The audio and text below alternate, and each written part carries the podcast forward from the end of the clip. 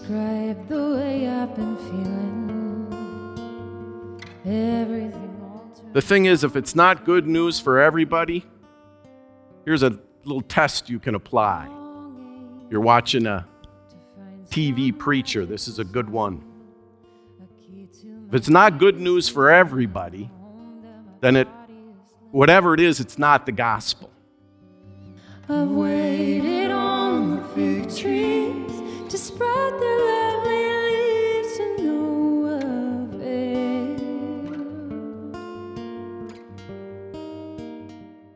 I should say for those of you joining us online, if uh, you're thinking right now, what happened to Chad? He looks 10 years older. It's, uh, it's because we got a better camera. Uh, your, your generous year end giving allowed us to uh, upgrade. Uh, so uh, sorry about that. There's nothing I can do to help you there, but uh, I'm happy that, uh, that we were able to, to make that improvement uh, in equipment. Uh, when I was in elementary school, can't remember the exact grade, but one of my teachers sat down in front of the class during reading time each day and read to us from the Chronicles of Narnia by C.S. Lewis. And, and every time she did that, I, I felt like I joined the children passing through that old wardrobe, huh?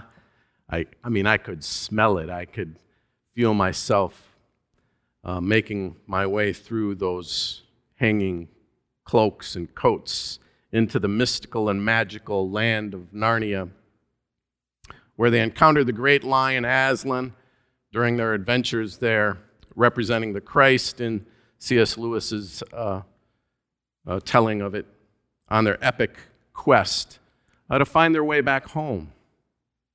As the lost children learn about Aslan, the, the beaver says, uh, Aslan is a lion, the lion, the great lion.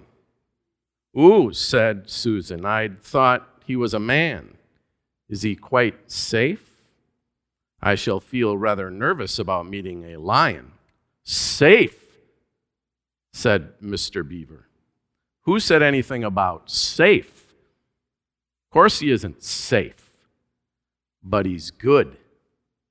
He's the king, I tell you.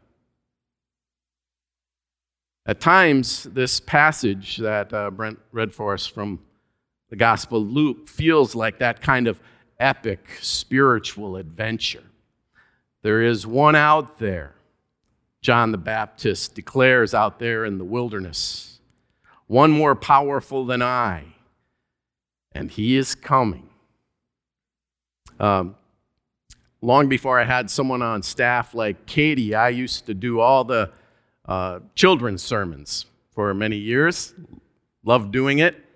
And there was a sermon, a children's message I did every single year on this third Sunday of Advent with the appearance of John the Baptist. And, and year after year, I would get away with it. I would, I, I, I Lori, uh, my wife Lori, uncovered uh, this, uh, this old guy uh, during a move, and and uh, so he's reappeared and brought back these great memories. So uh, the kids would be gathered around, and you know we're approaching Christmas, and I would be describing for them who I had here in the bag, and I would say, you know, he's got a big beard, and uh, wears kind of funny clothes, and everybody lines up in order to go uh, hear from him, and and he tells people about giving presents to each other. You know, John does talk about giving your coat if you have two and so forth. And of course, the kids are just about exploding. They're raising their hands, but they can't help it. They're yelling Santa at the same time. And then I always pulled out this guy, and, and, and they would sort of gasp and recoil a bit. And um, he actually is is wearing a, an animal pelt, which to this day I couldn't tell you where I got that. Uh, uh, no, I've never skinned an animal, but, uh, but there he is in his rags, and he doesn't quite look like what they expect. And this gave me the opportunity to, uh, to speak of, of John the Baptist, and we'll just let him sit there and, uh, and his message uh, on this third Sunday of Advent. And I would do it every year for years. And the same kids would just be up a grade level and they'd fall for it every year uh, because I, I just was so good at the head fake towards Santa. Uh, surprising that some of them didn't yell out Jesus. That's usually the answer in the, Christ, in the children's sermons. There's a famous one where a pastor was describing a squirrel, you know, the bushy tail and everything. And, you know, what, what am I describing? And the kid yells out, Jesus, because that was usually the answer, right? But, well, last Sunday, Pastor Natalia talked about uh, Zechariah's beautiful song at the birth of, of John. And this week, we leap forward and John is, is all grown up. John the Baptist appears out in the wilderness of Judea, proclaiming, Repent, for the kingdom of heaven has come near. This kingdom may well sound like a, a fantasy to some, as out of this world as the land of Narnia. But John says this kingdom is, in fact, very close and he prepares the people to enter it by following, falling into the waters of the Jordan River to be baptized by him. He's an outlandish figure, John. He's wearing a cloak of camel's hair with this belt around his waist, and he munches on locusts and wild honey out there in the wilderness. Kind of a survivalist. And even though John has the draw of a modern day rock star, with people going to great lengths and traveling great distances to get to him, he understands that he is not the main act. He shouts that the one who is more powerful than I is coming after me, and me, I'm not worthy to stoop down and untie his sandals for him. The kingdom of heaven is near John is proclaiming. And everyone out there in that wilderness, well, they were far from home.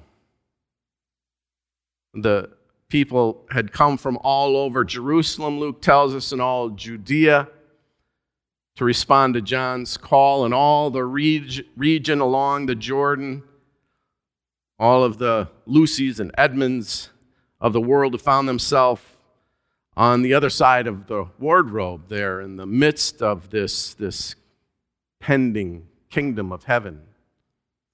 When John calls the people to repent, he uses the verb metanoia, which means to change your mind or, or, your purpose, to, to turn around, head in a new direction. And the people, uh, you know, they want to know how. How would you go about this? How do things work on this side of the wardrobe? What should we do? Well, John is practical and he says you could start by noticing your neighbor needs a coat. You might notice your neighbor is hungry. You might just notice your neighbor. Mixed into the crowd are some religious leaders, Pharisees, Sadducees, dispatched all the way from the Holy Temple back in the holy city of Jerusalem. I want to see what John, this John, thinks he's doing out there. They aren't there to mock John for believing in this kingdom of heaven, but they are there to mock him for thinking that he knows something about it or how to get there. He sees them coming.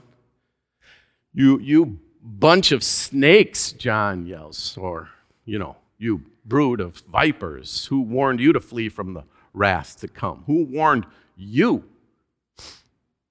Bear fruit worthy of repentance. Notice your neighbor.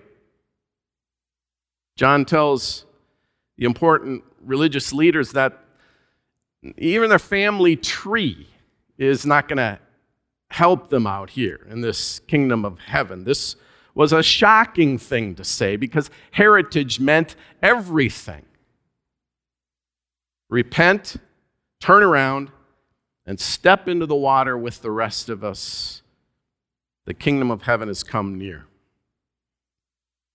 And throughout this Advent season, we do pass through the wardrobe, and enter the world proclaimed by John and, envisioned by the prophet Isaiah. The vision of God's promised future is so rich and full that it can sound like a fantasy world of Narnia where most extraordinary things happen. But we turn on the news, and an entirely vision of the world emerges. We head out our front door and we encounter a different reality pandemic, division, school shootings, devastating tornadoes, hunger. And sometimes we lay awake at night with our minds full of our own worry or stress or grief. These words from John the Baptist were not spoken, we should remember, in a moment of quiet inspiration when the beauty of the flowing river and the serenity of the quiet wilderness made it just obvious where everything was leading in the world. John was called forth in the middle of a world out of balance, a world where some were taking advantage and where others are being held down and left out, ignored, condemned.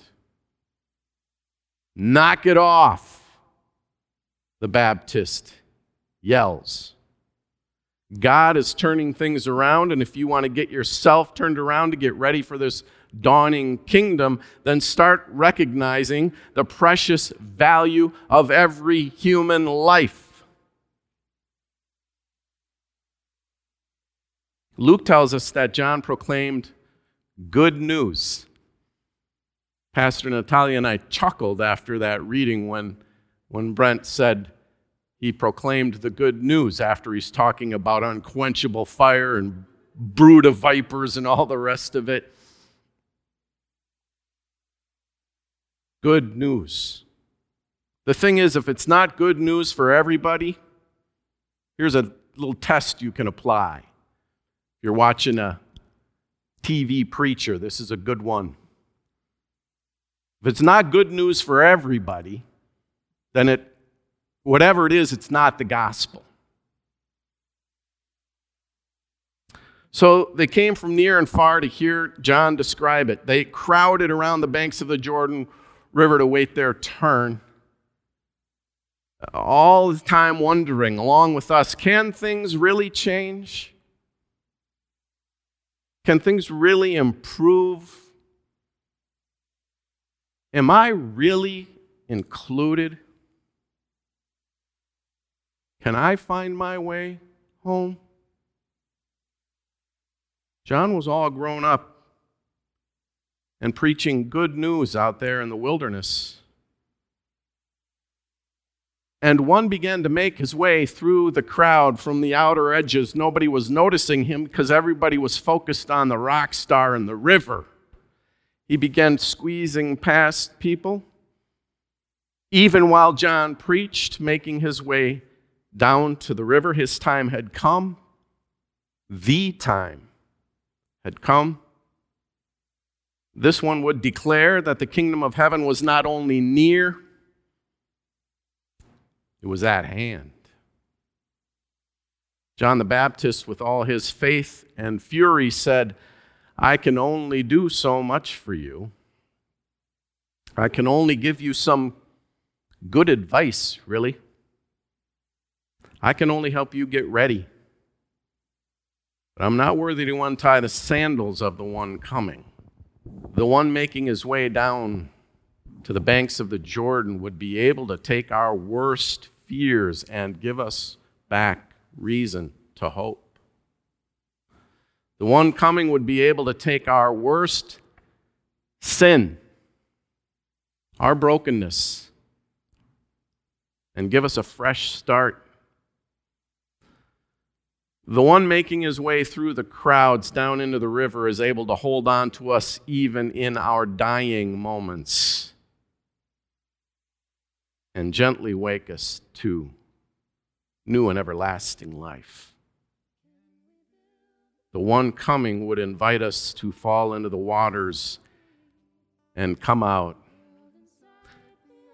not only heading in a new direction, but come out renamed and claimed and made clean. To be sent out on this most incredible adventure that anyone could possibly imagine. Follow me, he will say. Follow me because the kingdom of heaven, the kingdom of God, is at hand. A home for all, a home for you. Good news. Came to give life to the dead. Can you imagine all the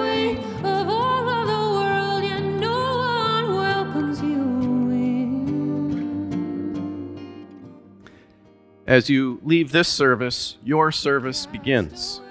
Comfort the homesick. Open your doors to others. Seek sanctuary. Be brave enough to go home by another way. And remember that there is in God's house that all are welcome. In the name of our foundation, God, Spirit, and Son, go in peace to love and serve the Lord. Thanks be to God. How